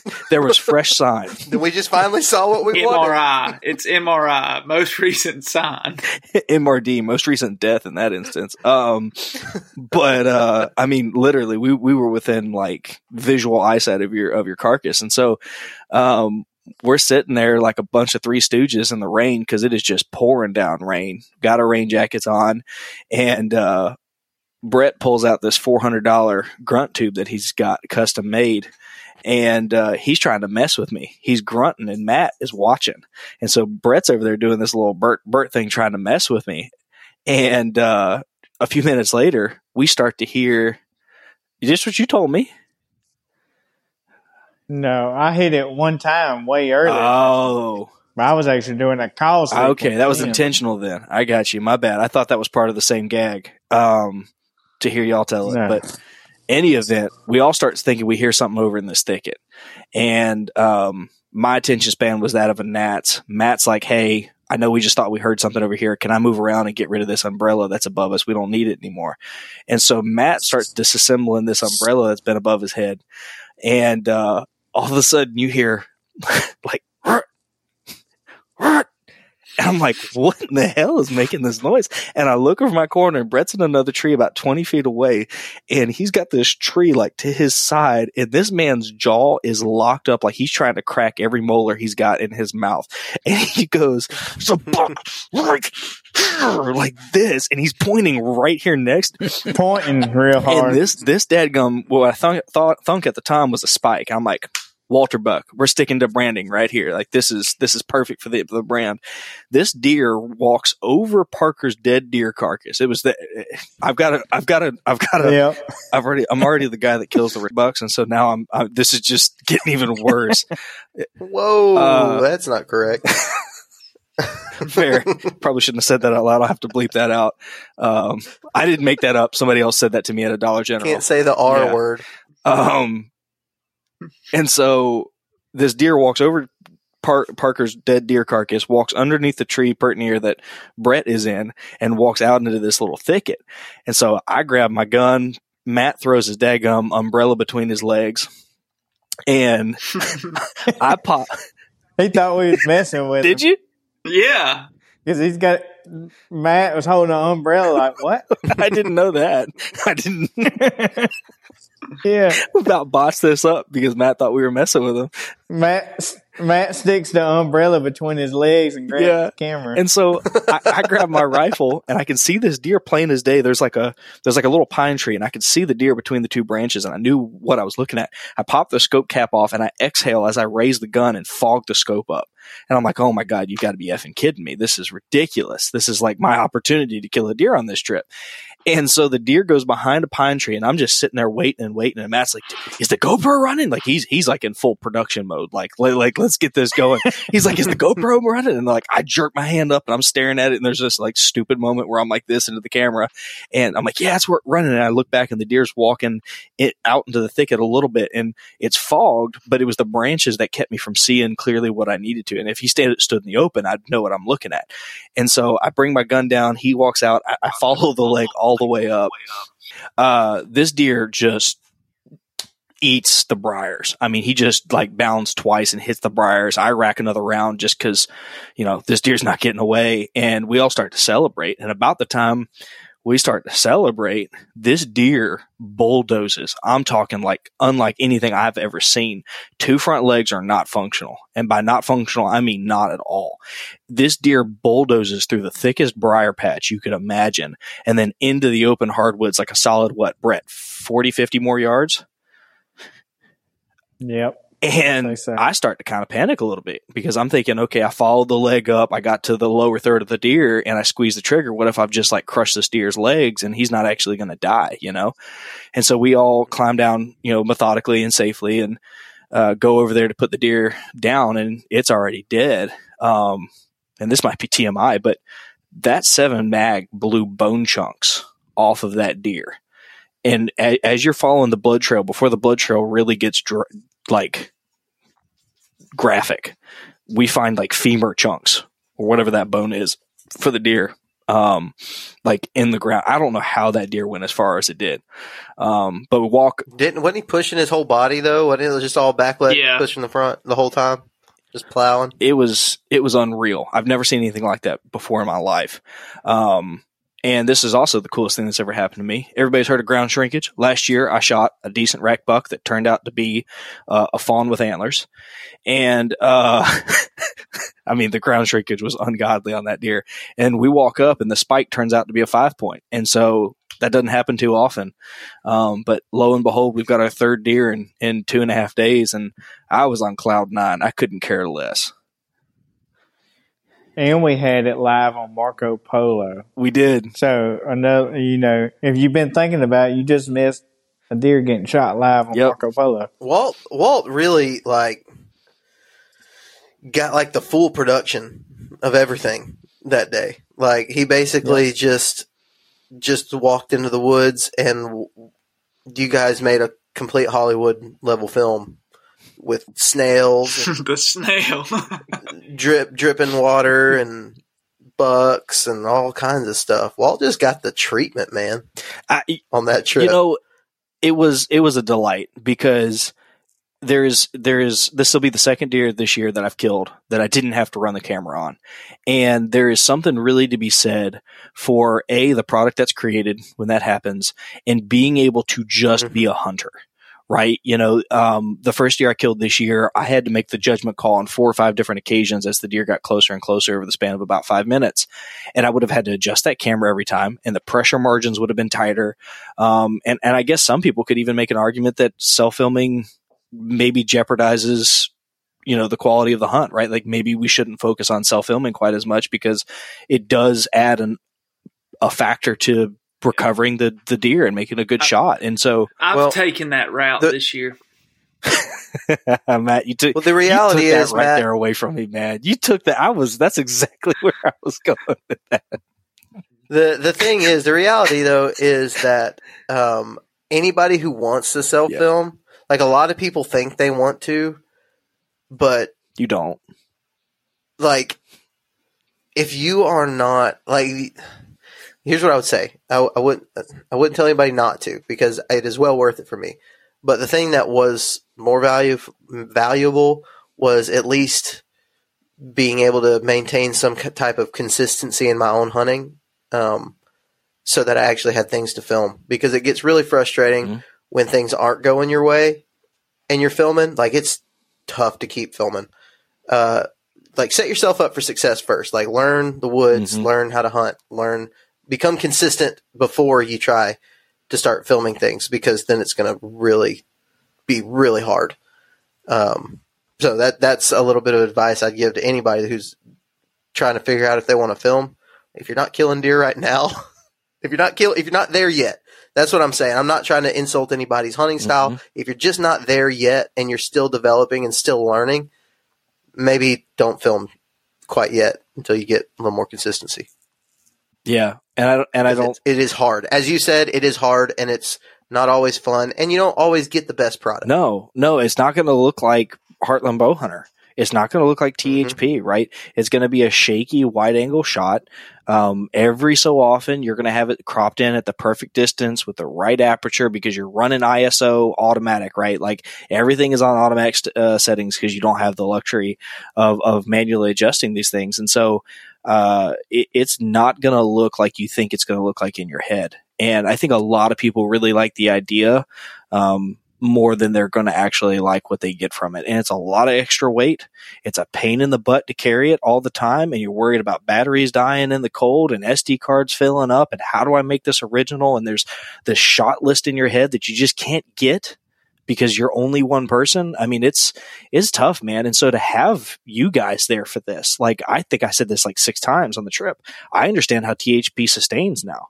Like, it makes sense, right? Like, it, we're do we're we're packing a deer out at ten o'clock, but my back doesn't hurt and my shoulders aren't killing me, and and I haven't been bent over the whole time because Brett would just you I guess he could just sense when I needed to help, or vice versa. And we just reach in and grab a, a quarter and like start working on the quarter for him, and and it just it it was it was such a delight to have you guys in camp, um, for a variety of reasons. Well, you said you said you got back to camp at ten o'clock, mm-hmm. as if that's like super late. Like, honestly, it's really not that bad. That's a pretty decent hour to get home from just killing a deer. Yeah. You know what I mean? Yeah. Like, like it, it, when you've got people there, the things that are stressful, like Brett, the morning or two days before, when you're a mile deep trying to drag out a buck by yourself, mm-hmm. that's a lot more difficult. Mm-hmm. And, and it takes time. Uh, didn't you tell us you got back at like midnight or something like that? Yeah. Me? It, no, when you shot that buck, I thought you said you got home like super, super late because you had like a mile drag, right? Yeah. I, well, yeah. It wasn't too bad because I had a, I wasn't in the mountains. I was in flatland, so it wasn't near as bad, and I had a good access to be able to get yeah. it out. So it really wasn't too, too bad. But yeah, I did get home. I think it was like nine thirty or something. But but to be, but to, oh, that doesn't prove my point at all. You know, t- ten o'clock not being that that late, that's true. To get the shots we wanted to, it would have added a bu- bunch of time to that. To have packed to, so I didn't get any well, of that. Yeah, mm-hmm. to get to to quarter it out, you'd had to have taken more breaks because you didn't have two guys helping you. You grab that leg, I grab this leg, we flip the deer over, right? And so yep. you know that's a that's a midnight no camera right? setup time, right? That that's you know like it's just, that's a midnight set. You're more efficient, exactly, and. To get to these areas, you got to get up at four, you know, or earlier, right? Uh, and so your your margin for error just plummets, and you're going to get tired qu- more quickly. It was just, it was really a. I keep saying it, but it was so, so much fun to share that camp with you guys, just for all of those reasons. And and I can FaceTime you guys and be like, guys, and he did this and he did that, but all y'all can see is a grainy beard with a headlamp on, right? Like you, you're, you're, you're not in the area. You, you can't really appreciate the deer or how well he is or isn't in that instance. And, and, you know, it's, that was fun. I'm ready to do it again. Like I'm ready to plan next year's trips, like right now. Well, what we ended up, well, we were going to talk about moonface stuff, which we still kind of did a little bit. Uh, but I think maybe one of the main focuses of this is uh, I, I do believe that there is some efficiency that can happen in solo, being solo, kind of going and doing things on your own. There's definitely some efficiency that you can, that levels that you can see. I, I think um, Jared Schaefer is a great example of that. If you notice, Jared hunts alone a lot. He does really good on his own, and he's having a freaking phenomenal season. Uh, we got we're, we're going to get him on a podcast soon.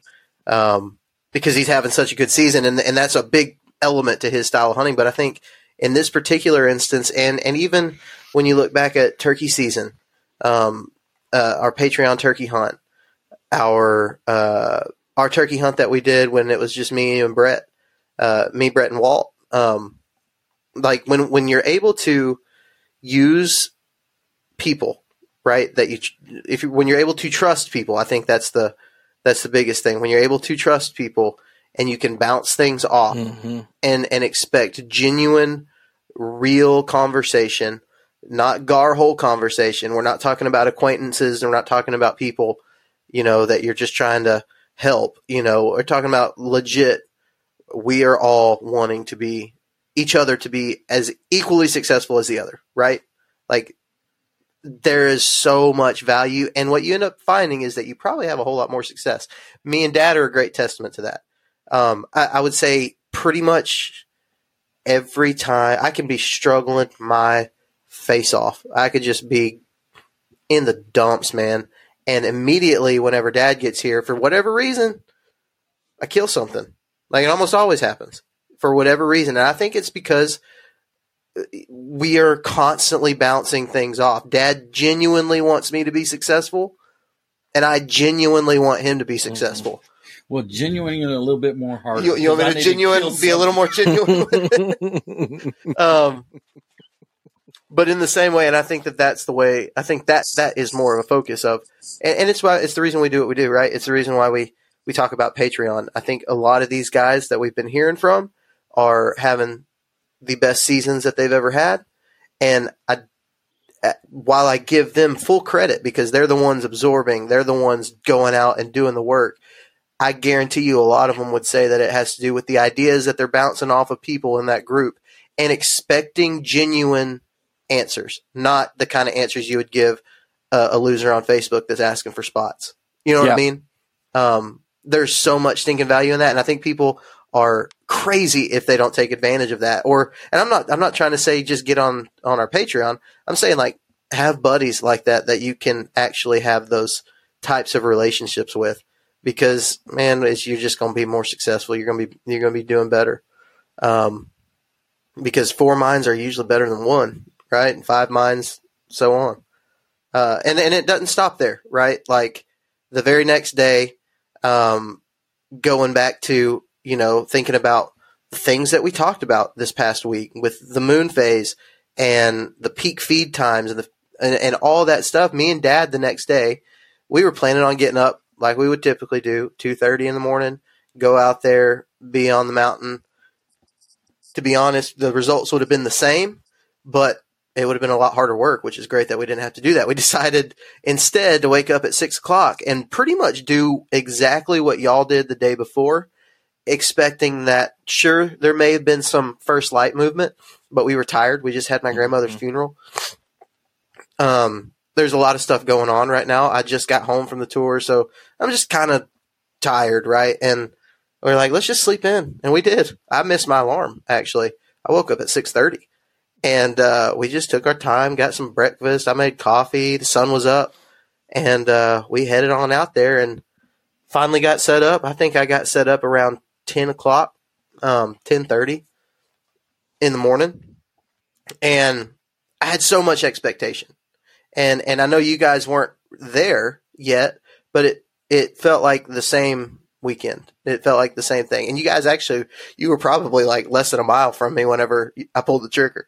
Um, and, and so we get out there, me and Dad had talked, people probably heard me talk about this big, or seen it in the video, this big giant buck that I missed last year, uh, at like ten yards. Is that the one your gun and jammed I pulled, I, where my gun jammed. Yep. Um, and I, I told Dad, and I think I maybe told y'all, like, when I get the chance, I'm probably just going to sit this spot every day. If I can, I'm going to sit it every day. I know it's the spot. It's the, it, it's got like, at that point, like a eighty percent success rate of seeing big, big bucks. Um, like definite shooters. Almost every time I go in there, it seems, but I have very specific conditions that I try to go in there. And, um, and we get in there, and dad, dad goes to his spot. I finally get set up, and I've just got so much expectation, man. We've been, bucks have been dying. They're on their feet. They're moving. They're doing that midday, midday movement. Um, I want to, I, I believe that the moon was setting at eleven, around eleven, yep, at that time. And, and so I knew that I wanted to be set up by ten thirty. That was my, my main thing. I wanted to be set up by ten thirty, cause I wanted to be there at, I wanted to be able to be settled at eleven. Um, and so Dad gets into his spot, and I think he actually gets set up before I do. Yeah. Yeah. Um, but I didn't climb a tree. I sat on the ground. Yeah. He sat on the ground, and it's like ten thirty-five maybe. And Dad's like, I, I just saw one. Like, really? Like, really? For real? Yeah. I just saw a buck. And I was like, well, did you shoot it? No, he didn't give me a shot. And so I'm like, oh man, this is going to be a freaking good day. So literally I put my phone down. It's ten thirty-five. I just got there. I put my phone down, turn on all of my cameras, every single camera, pull my grunt tube up to my mouth, and I do like five, four or five, I think it was four, just pretty long grunts. And I didn't even turn my cameras off. I put my grunt tube down, and deer came running. It was like the most Bone Collector thing you've ever freaking seen in your life. It was like, it was exactly how it, it does it in the T V show. It's like, Brr, brr, and then bucks just come running. So in me, I put the grunt tube down. I see a deer coming off of this mountain, like piling down off of this mountain, and there's a buck behind her, and I can tell he's a freaking stud. And the weird thing, they're in the, it's almost like a nightmare, dude. It's like they come from the exact same direction that big buck came from last year, which is just not where they should be at. But like, It was it was a hot doe. A hot doe brought him down there, and she came piling down off of this steep stuff. And I pull my gun up, and I get my camera turned over to him. And this is all in the same shot that I grunted in. I hadn't turned my cameras off yet, and was able to tell, like, yeah, that's for sure a shooter. And I shot him, and uh, my gun jammed again. um, I, I ended up shooting him twice, which is not irregular. Uh, it's pretty typical, but I do feel like uh, it happens a lot more in the rut because they're moving so much faster. Like, they're just always seem to be moving. Like, I don't feel like I ever get the shots that's just like still there in the rut, just a perfect, oh, there he mm-hmm. is. Let's turn the camera towards him. Let's zoom in real, especially not with the big ones. It's like they're always doing something stupid. And um, goes back to what we were saying a second ago. When you're, when you're, when you're self-filming, I mean, just imagine yeah. had you had Matt there, right? I mean, it would have just looked totally different. I mean, heck, Matt took five cameras. He took a GoPro. He took his Z V one. He took his G twenty-one, the Insta three sixty.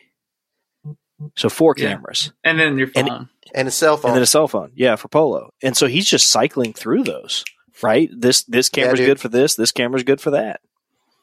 And they all, and, and to me, they're insurance. Yes. They're, they're, your three sixty is your insurance camera. And I, dude, this is crazy. I have not been using it much this year. Like my, my battery broke. It's just been kind of a pain, but I knew I was sitting all day that day, and I was just so relaxed. I wasn't like in a hurry. And so I went ahead and got it hooked up to a different battery and got it all like just exactly like I wanted it. And, and I put the, I put the three, get this, I put the three sixty on the other's opposite side of the tree, because the last time I hunted it, that buck came from that side. And I was like, well, just in case, I'm going to put it on this side of the tree. freaking deer came from the same spot on the right side, on the same side. Uh, it just could not have been more perfect. And to make it even better, it was a clean ten point, uh, a, a, ni- a really nice buck. Um, I was, I was freaking ecstatic, man. And, and honestly, like the quickest hunt of my life. It was so fast. It was, uh, it was fun, man. That was a fun day on that mountain, and nice. Just a really cool way to cap off a really, really good weekend, like a very fruitful weekend. That's awesome for us. Man. And we got lots of great videos to share. Really, I'm really excited for everybody to be able to see everything from this week, because it's it's uh it's good stuff. I think it's going to be. I think you know we're still debating. I think a little bit like what we're going to produce and how what it's going to look like. At the end of the day, with everybody being there as a team, the video slash videos, whatever it turns out to be, I think is going to end up being like the pinnacle of what we produce this year, just because of all of the different content, the fact that I killed an enormous uh, four, uh, five point buck on camera, multiple angles. Saw I mean, the horns off. Ah, I thought I was. Yeah, dude, let's talk about gut. that. Come on. Come on. he, he just like, he just sawed them off. He just sawed off the antlers. Didn't even take the skull cap. Well, look at his shirt.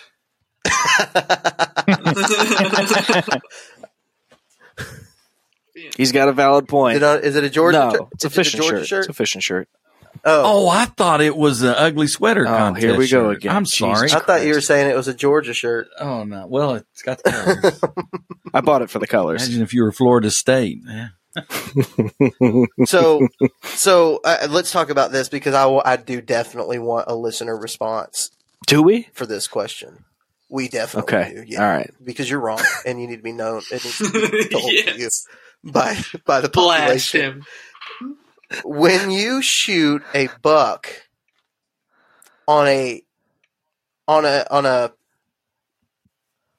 uh, well on your first Alabama buck. First ever. Right? Yeah. First ever out-of-state buck? Uh, well, Georgia, kind of, but that's still kind of home. Yeah, that was home. That doesn't you. count. Um, a place you haven't ever yeah, been. Yeah.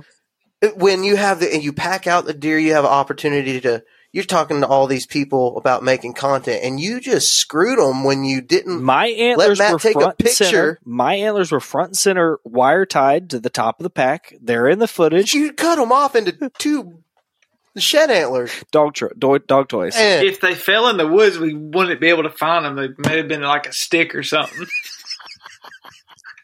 I mean, you only got a couple of them, right? It's not like you're just running out of space. that was that was the excuse, Parker. I just, man, I just you, you know I, you don't have. I ain't got the room for them. I ain't got the whatever. Like a two. Look at all of this. Like a, so much white. Wow. So much white in there. So much space. And it's not like he would have taken up a lot of space either. His six-inch main beams. Man, dude, I just, oh, that hurt my feelings. You were really butthurt about that. And you know what's funny is, mm-hmm. like, you could tell there was, like, an, an anxiousness to it while I'm doing it to Matt and Brett. But they were just like, all right, well, here we go. Man. That could have been Hawk's first buck. Could have been. It will and, not be. And and you just broke his antlers yeah. off. Like you didn't even. Are you going to eat him? Did you Did you take the meat, or did you just leave it there? I too? left it with Brett. I'm just kidding with you, man. You do whatever you want, but oh man, I'm kind of kidding. I, it really. Does. I don't think you are kidding. I think you're being really honest. It does hurt yeah. my feelings that you did it. Not because I'm genuinely offended, but because. Just don't understand. You know. But, well, it's the most Florida thing Walt could have done. Like, it's true. I'm going to walk in there tomorrow, and there's going to be ribbons with his phone number on them. Like, I, all over I'm the three guys, four days. I'm surprised he didn't have a little hatchet and use the hatchet to just get him off. Instead, of, he did have a pretty cool saw. I'll give him that. He yeah, had to work for saw. it, too. So. Mm-hmm. Oh, man. Well, anyways, I had fun still, despite that little, despite that little, whatever you want to call it. Oh, man. Um, it was a good weekend, dude. I think people are going to really, really enjoy it. Yeah. Um, but man, I, I gotta say, like, it is. We we got, we got to talk about it just a little bit, and I want to I want to give Brett the opportunity to nerd out for just a second, because I think he was really wanting that opportunity to nerd out about the moon on this episode. Brett, briefly, well, I, I mean, you always want to nerd out about the moon, so I figured you wouldn't pass it up.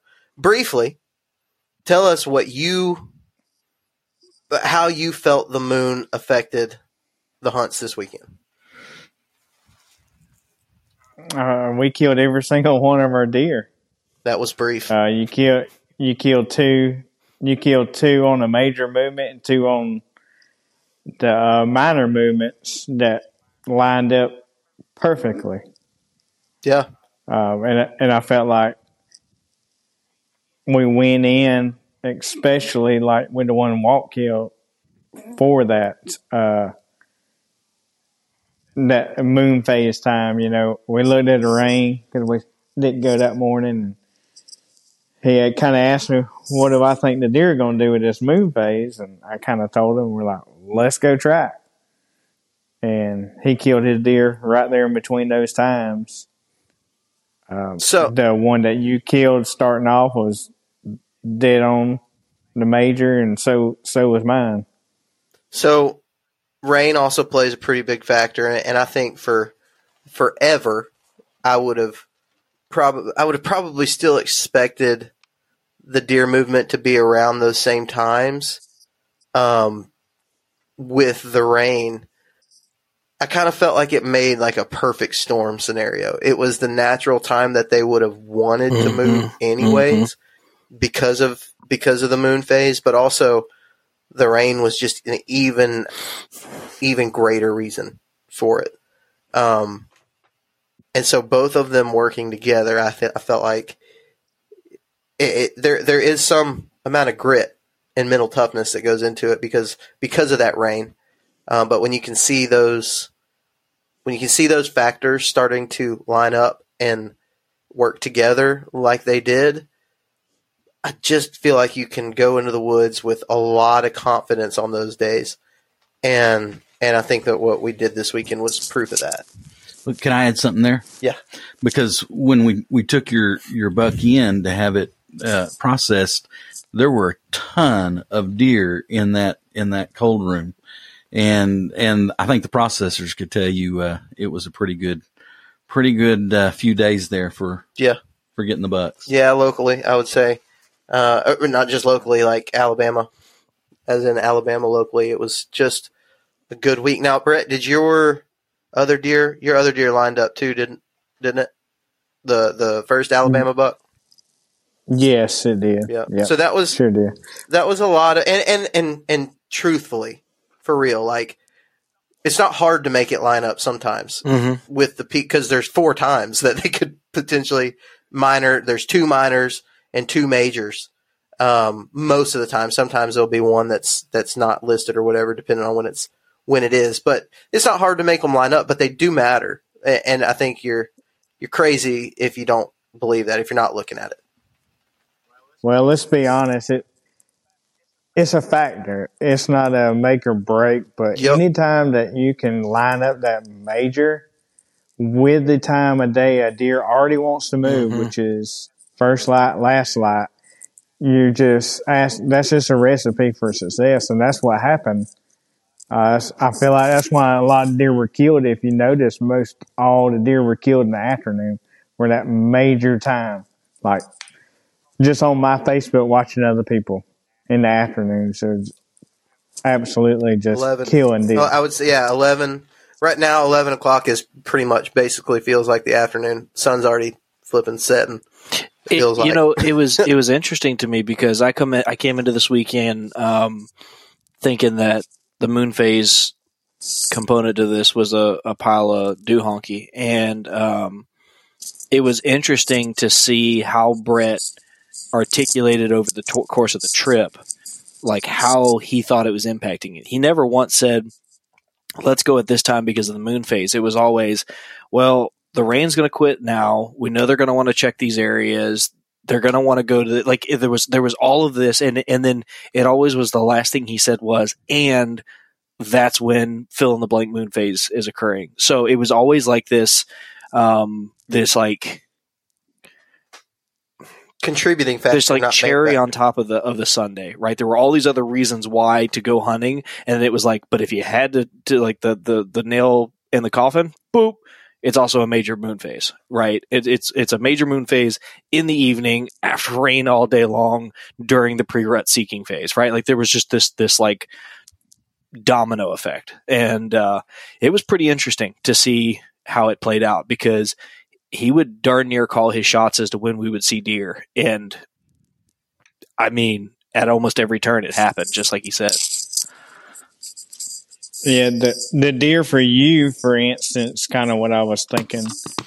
Uh, we had inside knowledge from Parker, and I had asked him after he killed his deer, is like, when do you normally see deer in this particular spot? You know, his answer to me was nine to mm-hmm. ten, you know, maybe eleven o'clock. So when we were, you were thinking about going back in there, that minor set up perfect for that same time. You know, it was a contributing factor. Yeah, we would, we, uh, Dad, you killed a buck at around eleven a few years ago. Mm-hmm. Um, the last buck that I killed in the spot where I killed the bigger one, I killed him around eleven-ish, uh, ten thirty, eleven o'clock. But for sure, most of the time during the rut, nine thirty is like the kickoff, but it can be really any time in, in around there. Um, but I will say, I don't usually, I don't hunt a lot of evenings. If I do, it's going to be during this time of year, during the rut. But I, I've never killed a buck in the evening here at home. Um, yeah, you said never. That, and then we lot, killed three. That was the first one. Yeah, that was the first one. Yeah. That that first one I killed was the first one. Maybe it had to do with just the fact that I was there and all the things lined up. Um, all of the other factors lined up, but... But Wednesday is your day. Wednesdays are days. Like That's Wednesdays are for real day. Like call it supernatural or whatever you want to. Also, if Wednesday is a factor, it seems usually like really it's a pretty productive day. Absolutely. You think it's enough time yeah. passed from the weekend pressure that they're starting to act normal again? That makes sense. Yep, I do. I think it's the it's mm-hmm. hump day. It's the middle of the week. They've they're about as unpressured as they're ever going to get mm-hmm. because once Thursday gets there and Friday, people are starting to take days off, especially now when it's the rut. Wednesday's about as unpressured a deer as you're ever going to get, I feel like. That's awesome.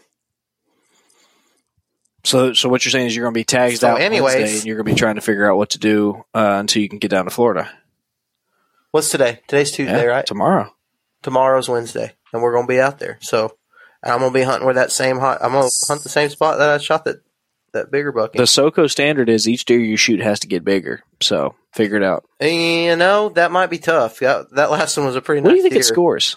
Uh, uh, Never mind. You don't score huh? deer unless they're one fifty or bigger. That's what nah, it is. Bro, I ain't, ain't going to score nothing unless it's one fifty inches. He ain't one fifty inches.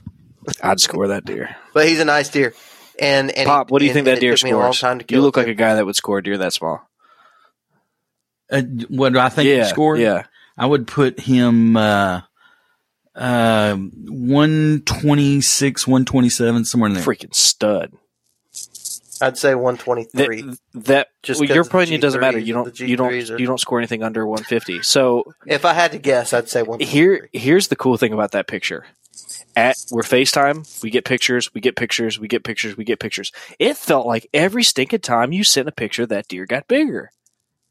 It, yes. Every time. Every, because we're, well, we're I, I went to looking at some of like, the pictures that I... We're sitting there and it's like, wow, that's a great deer, Parker. Congratulations. And then you send this picture with you laying down with your with your, your stumpy leg next to it. And I'm like, wow, that's actually a really like substantial deer. And then it's in the front of the boat and the boat's like cockeyed to the side. And you're like, holy crap, that's a big deer. And then you take a picture of the backup camera and you can't see the boat for the deer. And it's like, good God, man. It just kept getting bigger and bigger. And then...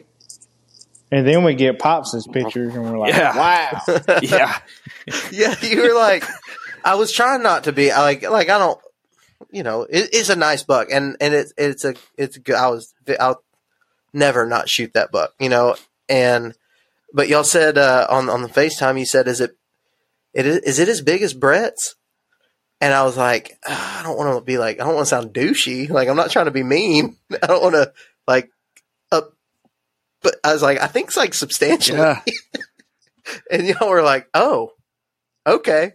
And then I finally sent y'all, I think sent y'all some decent pictures of the deer. And I think Brett's response was, uh, all caps, what'd you just kill, son? It was. It was a way That's different right. response than y'all yeah, had yeah. At, at the beginning. You're like, man, that's awesome. Great well, deer.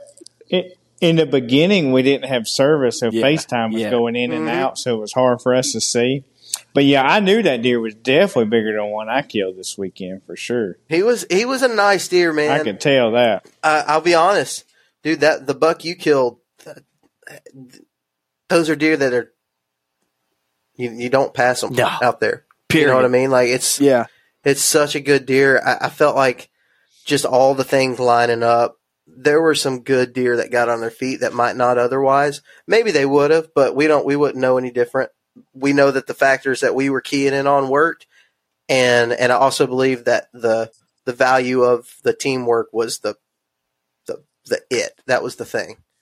You can you yep. can figure all these things out on your own, but you can also really learn a lot from other people. I think that's uh that's huge, man. If you're willing to listen. Yep.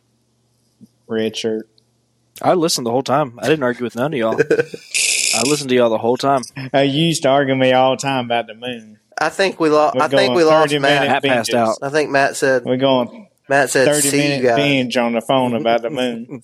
Well, I read a really crappy book about it, and so that put a bad taste in my mouth. But uh, seeing it in person, that was hard to argue with. But Parker, I'm with you. Matt's gone. He dipped out. He hit his uh, his hour and a half limit, and he's he's off to put on his fuzzy slippers and go to bed. So why don't we stick a, a fork in this joker? Let's do it, man. Who do we need to thank? We need to thank anybody? Yeah, dude. We gotta. We need to talk about any cool we people. We need to talk about a lot of cool people, namely Tethered, because we were rocking their gear this entire time, doing some pretty long sits. Um, and as far back as we had to go, and the fact we were always coming out heavy, which is always a blessing, the fact that the gear was as light and as compact as it was, that made life a breeze. Matt and I sat from nine to dark one day. Well, no, it wasn't nine to dark. It was a little later than that, but we were, there were some really long sits. Um, and, uh, I never once got uncomfortable. I mean, in the spit and rain and whatnot, I mean, I never got uncomfortable. And so I want to say thanks to Tethered. Uh, I want to say thanks to Join or Die. Holy crap, dude. Those knives, you know, we never even talked about that. I showed the boys how to use that that Lansky sharpener that I've got.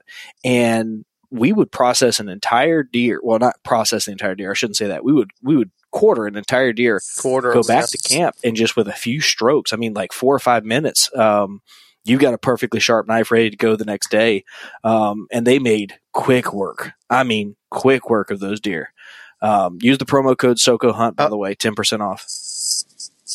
I I went back and watched those Marco Polos of, that you did while we were, while we were, me and Brett were skinning my yep. buck.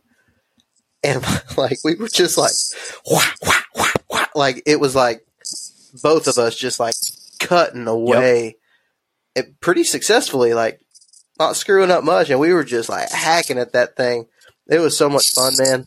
Um, and it does help when you have a knife that works. Mm-hmm. That's comfortable in your it hand. It's sharp. It stays That's sharp. Right. I mean, that was awesome. So uh, I know several people in the Patreon group have bought them. Uh, they put it on their Christmas list for their wives. Um, I know they have a cutoff at some point in time before, you know, these are custom made knives. They don't just have a, a bin of a thousand of these. They can sit there and send to you like Gerber. So, um, you know, hop on there, get your order, SoCo Hunt, ten percent off. That lets them know we sent you as well. Uh, we don't make any money off of that. That's just to let them know. It's a benefit for you guys and, and uh, to let us know that, let them know that you, we sent you. Uh, and then, you know, I just want to say thanks to Patreon again. The, those guys made that happen. That would, that sure, that, that camp probably Absolutely. wouldn't have happened without that cabin. And it was so much more yeah. fun. Like it felt like the whole team was there too, because we were able to get everything dry. Like, Again, Try. again with mm-hmm. the, with the team there, yep. we were able to get stuff and and people. It, it kept it going all weekend long. Yep. That was a lot of fun, yep. man. And then I want to say special note to Old Huff coming out and hanging out with us. Um, T K was supposed to come out, but he bailed at the last second, predictably, and so um, you know, Huff came out and, and hung out with us and tried to get us to buy a thousand dollar backpack and um, ran to the grocery store to get pasta sauce because I left it at Dollar General. And so I just want to say thanks to everybody, man. This has been a blast. This has been a dream come true. sharing sharing hunt camp with you guys and being as successful as we were, we'll probably have hunt camps that aren't this successful in the future. And so I'm really savoring it. You know, there's going to be some hard hard hunts in the near future. So um, until next time, guys. Speak, speak for yourself, dude. Dang, don't put that evil on me. You just know it's going to happen. It's going to happen. There's going to be a hunt where we grind it out and maybe don't kill anything. It's going to happen. Well, I'm hoping it never happens again. I agree. I agree. So, with that, all right, boys. Be good. See ya.